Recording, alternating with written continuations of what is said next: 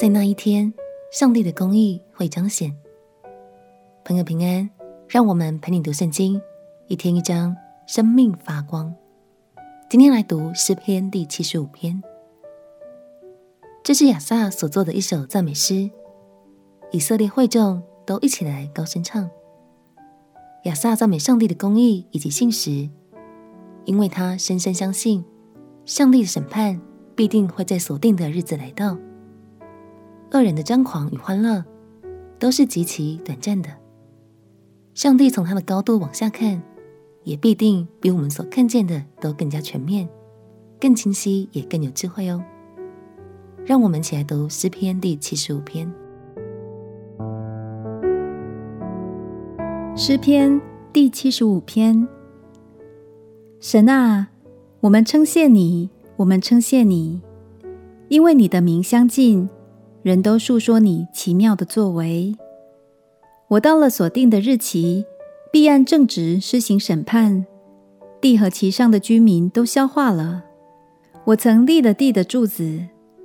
我对狂傲人说：“不要行事狂傲。”对凶恶人说：“不要举脚，不要把你们的脚高举，不要挺着颈项说话，因为高举非从东，非从西，也非从南而来。”唯有神断定，他使这人降卑，使那人升高。耶和华手里有杯，其中的酒起沫，杯内满了掺杂的酒。他倒出来，地上的恶人必都喝这酒的渣滓，而且喝尽。但我要宣扬，直到永远。我要歌颂雅各的神。恶人一切的脚，我要砍断；唯有一人的脚，必被高举。虽然有时候我们会觉得正义得不到平反，但亚萨说，到了神所定的日子，神就必定按着他的公义和正直来审判。亲爱的朋友，现在你的处境中也有什么事情让你愤愤不平、感到沮丧的吗？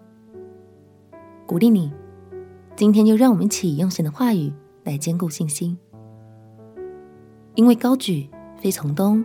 非从西，也非从南而来，唯有神断定，他使这人降卑，使那人升高。相信有了这样的确信之后，我们就可以更坦然的把许多事交托在神的手中。